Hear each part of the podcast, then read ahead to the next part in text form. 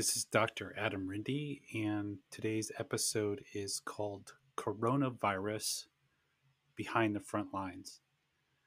This episode is intended to talk about what it's like for us healthcare providers who are outside the hospital setting and how we've been dealing with the coronavirus. I'm not going to speak about treatments for coronavirus or prevention, just wanting to share some insights and reflections on the process thus far. We may be joined in progress by some other providers that have been invited. However, I'm just going to go ahead and start talking a little bit. It dawned on me in practice that this may become an ordeal way back in January when we started hearing about the outbreak in China, um, January of 2020. Started hearing about just the magnitude of people who are being diagnosed with COVID 19. And that really started to kind of plant the seeds of how this may have more of an impact. But reading about it in the news, you sort of continue to feel detached. And I'll talk further about when things started to hit home. But I first want to take a step back and just say that um, my whole mode of approach during this uh, coronavirus has been to take off the hat of the clinician that's in private practice and put on the hat of more of a public health mindset. And so I've really trying to think about what's right for the community and what's right for our healthcare system. And of course, at the same time, what's right for the practice, the patients that I care for. It's been a shift um, when seeing that the decisions and the filters that we run our practice through have have changed um, dramatically. So I just want to say I wholeheartedly am concerned about our community and concerned about the world's health and everything that I've run through my kind of perspective on is based on working together with the whole healthcare system to help us get back on track as a world, uh, as a community, as a local community, as a global community. So I'm going to go into talking about some of the things that really deeply changed me in practice. And the moment that I was really changed by this was when towards the end of February, we started hearing about this is February 2020. We started hearing about the outbreak that had taken place in one of the local facilities that have um, that cares for elders and um, people who have serious health conditions who are more towards the end, latter part of their life. This is in Kirkland, Washington, which is five or six miles away from my office. And the people who were living there, we started to hear that there was some deaths and that this was starting to increase. And there was three deaths four deaths six deaths. And so all of a sudden they isolated that in our community that this coronavirus had landed. And at the time it was thought to be not as alarming from a global perspective as of course very upsetting that all these people were dying so rapidly. And it, eventually i think it got up to 12 or more patients in that early phase that had died in that um, life center facility in kirkland. And at that point it was thought that perhaps these this virus was contained to this population, and really, um, most of us just sort of went about our business, of course, with an eye on the situation there. Now, for me, that sense of feeling of containment of virus was very short lived because we had uh, interactions with people that I work with um, as patients who were intimately involved with that condition.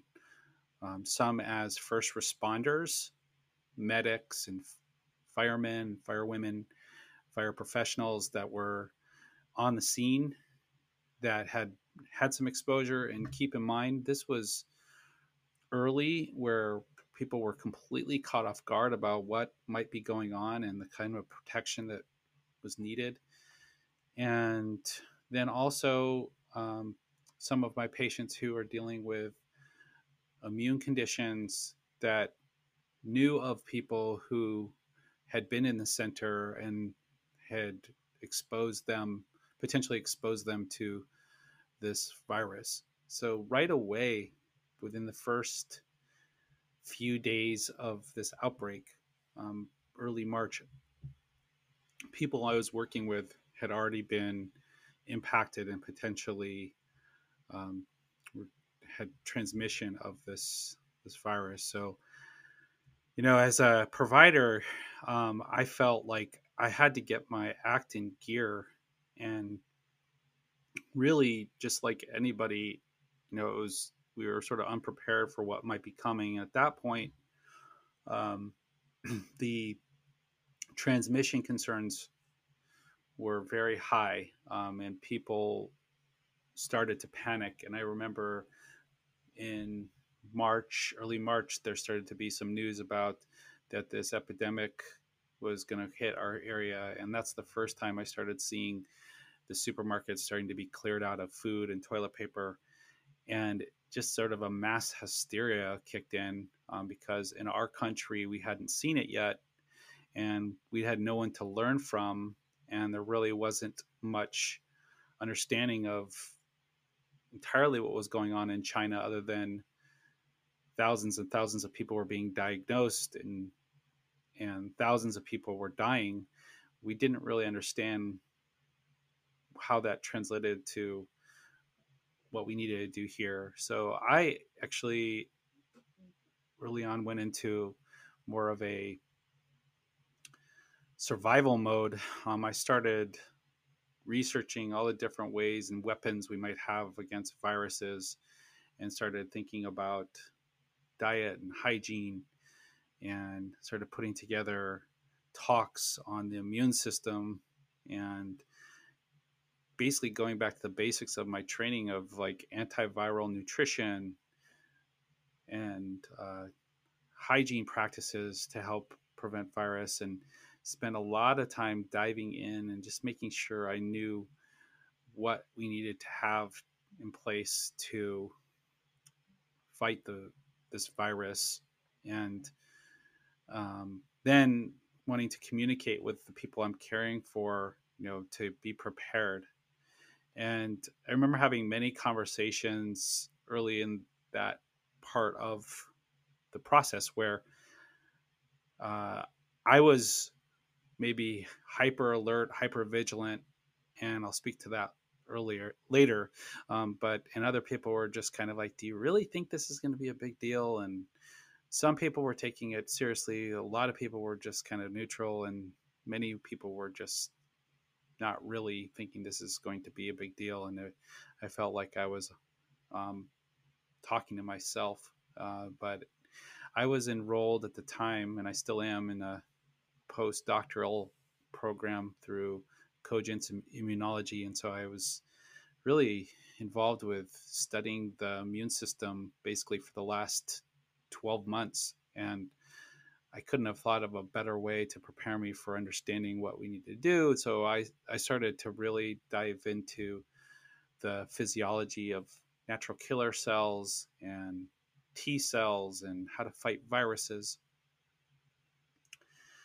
So at the time, I, I just sort of really kicked into gear into you know what I could do.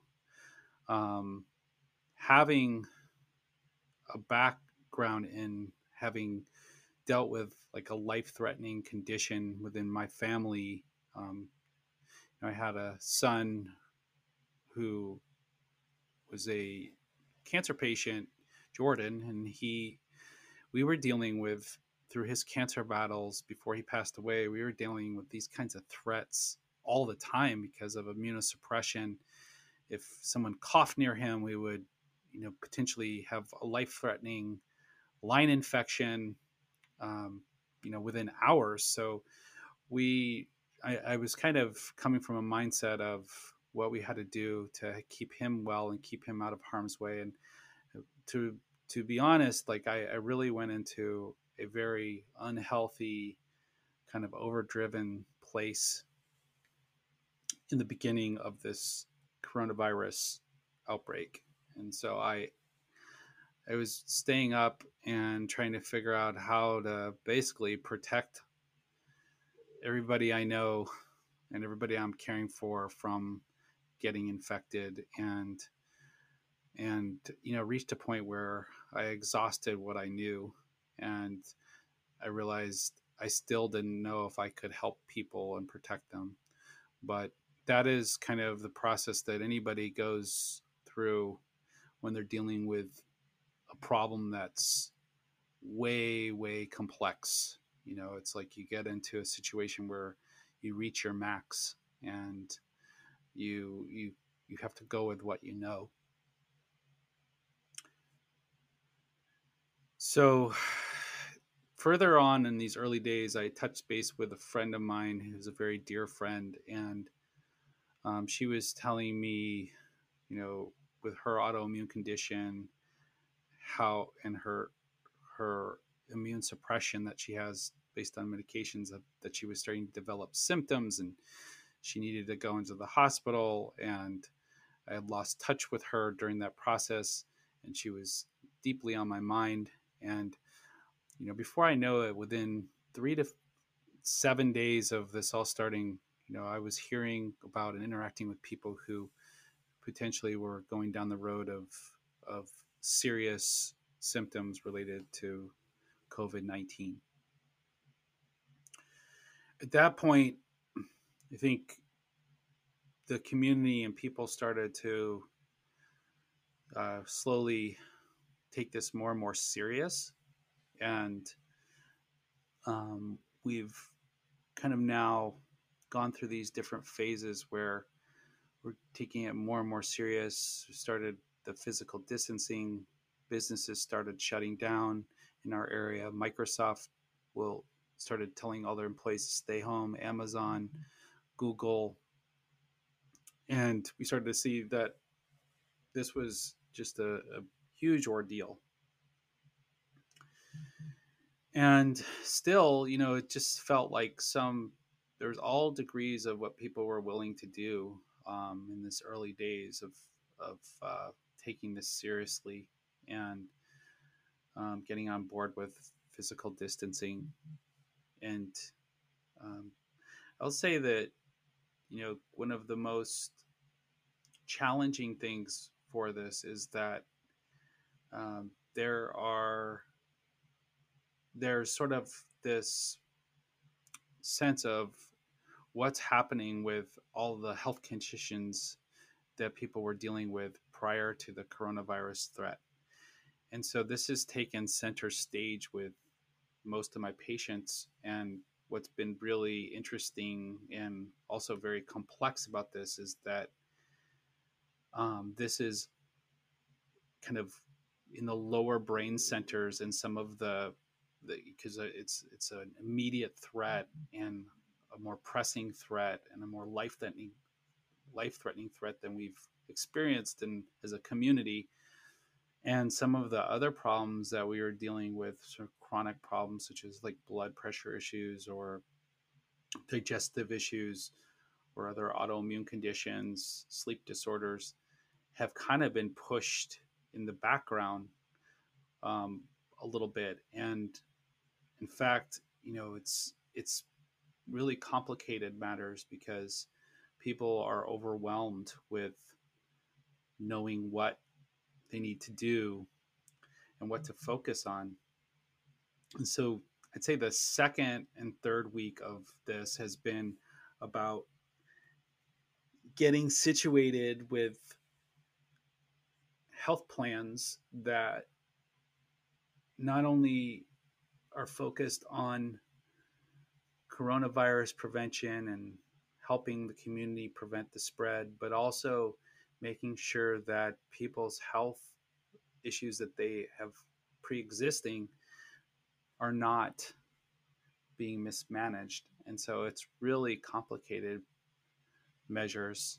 Um, that would i would say that that's been the biggest issue. And what i've seen in the the second and third week is more panic about making sure that people have months and months of supplies of medications and also making sure that people are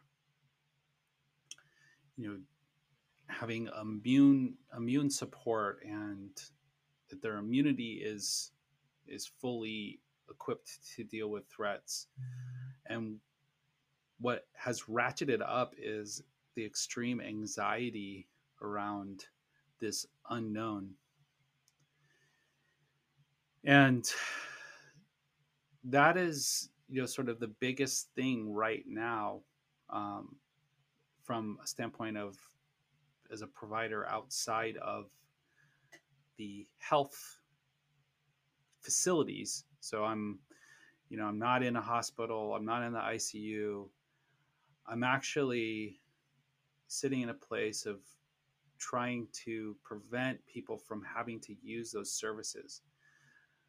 Number one, because they'll they might be unknowingly exposing themselves to someone with the virus if they go into the facility prematurely, but also them going into the facility prematurely um, will put pressure on the system that's already about to break, meaning the hospital beds, the short staff, the la- lack of personal protection equipment. And so when I'm getting calls from people or um, people wanting to discuss the potential of symptoms, we, you know, we're sitting here without tests widely available to determine if someone has coronavirus. And we're sitting here kind of trying to, with the data we have from the World Health Organization, the CDC, South Korea, and China to figure out if this is someone who needs to go into a into a healthcare facility or if we can prevent them from going into a healthcare facility. So, you know, for example, you know, if someone has like a cough or a sore throat or you know, malaise or kind of fatigue and they're really anxious about the coronavirus. Well, for that particular person, you know, they want to figure out really fast if this is something they have so that they can make adjustments in their life. But for the healthcare system um, right now, that person may or may not be a good resource, a, a good use of resources if we bring them into the hospital and so it's very tricky right now um, to sit back and make decisions um, from from what little tools we have.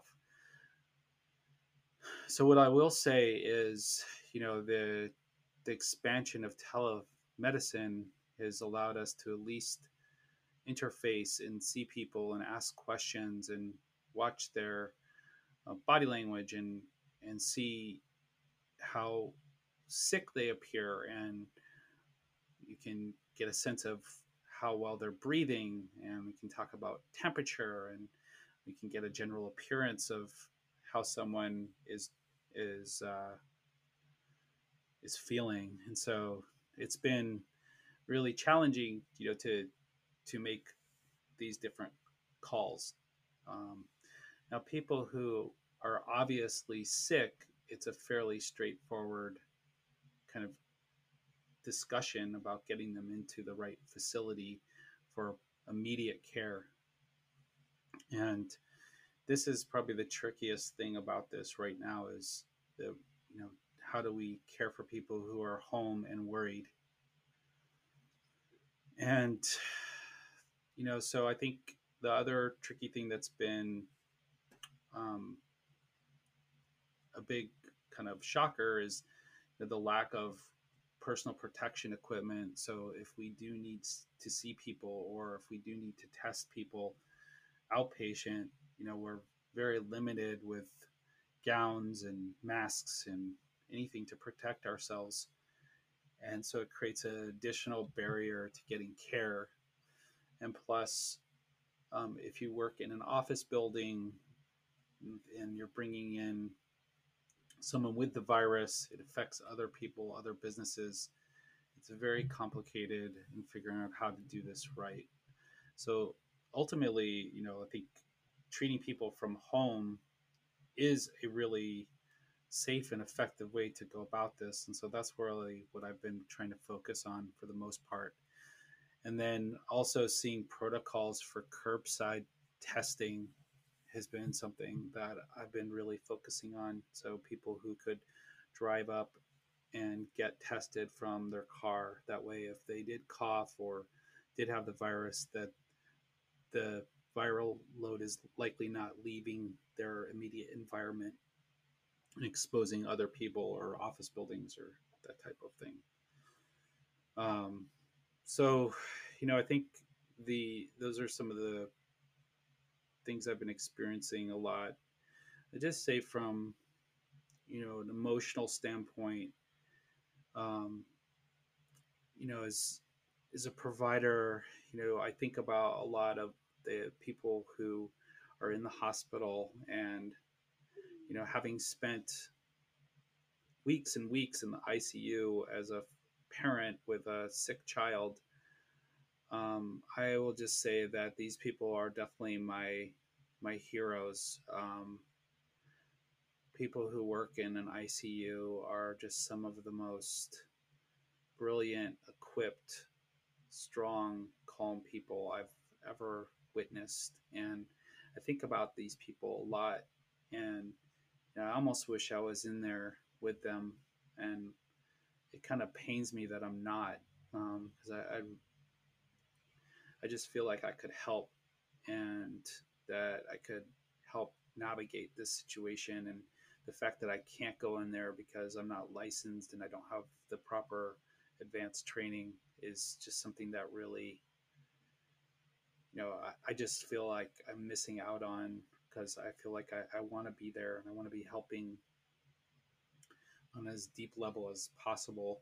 Um, I think this is something we all experience in as parents of sick child children or as a caregiver of a sick person or just as a healthcare provider is you know sometimes you reach a point where you feel like you're give you you're you're feeling helpless you wish you could do more but you have to kind of do your part and just trust the system. And you know from from my perspective um, i just keep thinking about the nurses, the docs, the people in these settings that are dealing with a chaotic, uh, out of control, volatile situation.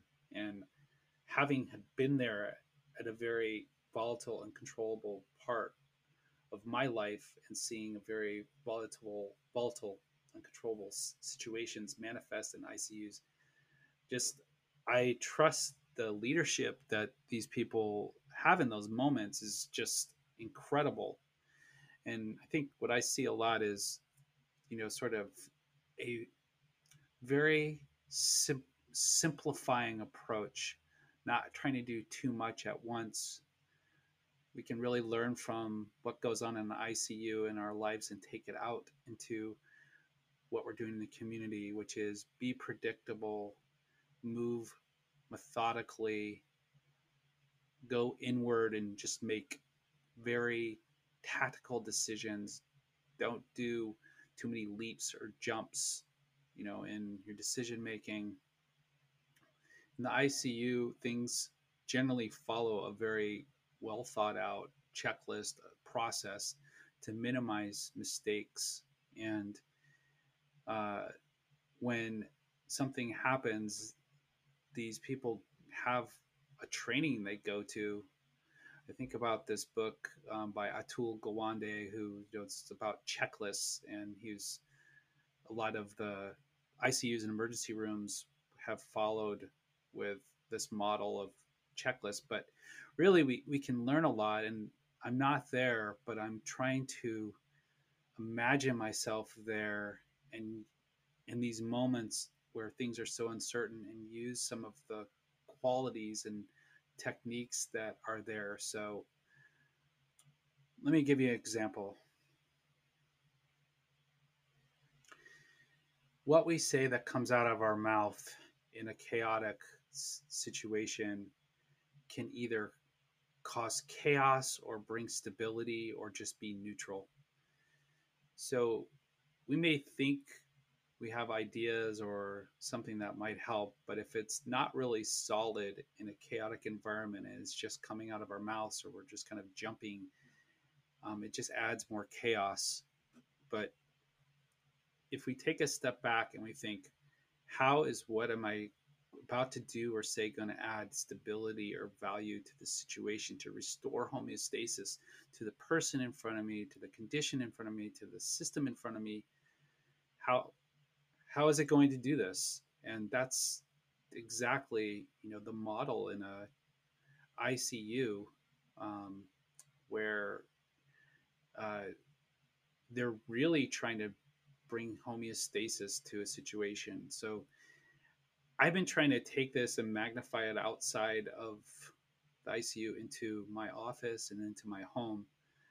I think it's not easy because we all have our limits of how much stress and containment we can have. And, um, you know, there's things that leak, especially, you know, being cooped up in a home with our loved ones at this point, and everybody's sort of around each other a lot. And there's all different emotions and people are way out of their routines and you know so even in that system things could be said that could cause chaos and hurtfulness to others and we really need to just kind of take this model and just use it um, we're all in a sense never never away from threat and we all in our life, even though we never imagined we'd see something like this, we've always been under threat. We just kind of have an illusion that we're not. And this really brings to light how, in a very uncontrollable world uh, with lots of different threats and things, that stability and calmness is key. And this has been the biggest lesson for me is to bring order and stability through my thoughts and my actions and my interactions with people. And through that, we can prevent this virus from really damaging us and for making help having us make mistakes or slip ups or cause harm or damage. Now you realize I didn't talk anything about vitamin C, vitamin A, mushroom extracts, astragalus, or anything like that, because to me, those are all treatments and strategies, and I think they're all important. It's a time for a different topic. But I really just wanted to, to kind of come on here and just share where I'm at, document this experience, share what I've gone through, some of the things I've learned, and uh, kind of a mindset and a, and some of the gifts of this COVID nineteen experience thus far.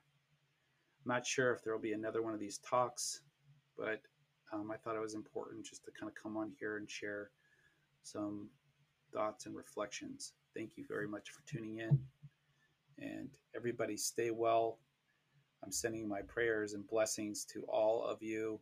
And that we shall continue to get stronger and stronger to as a community and in our bodies and in our minds to help us deal with these chaotic times and move on as a stronger people and a stronger nation and stronger world and a world with peace. Thank you guys for tuning in. We'll talk to you down the road.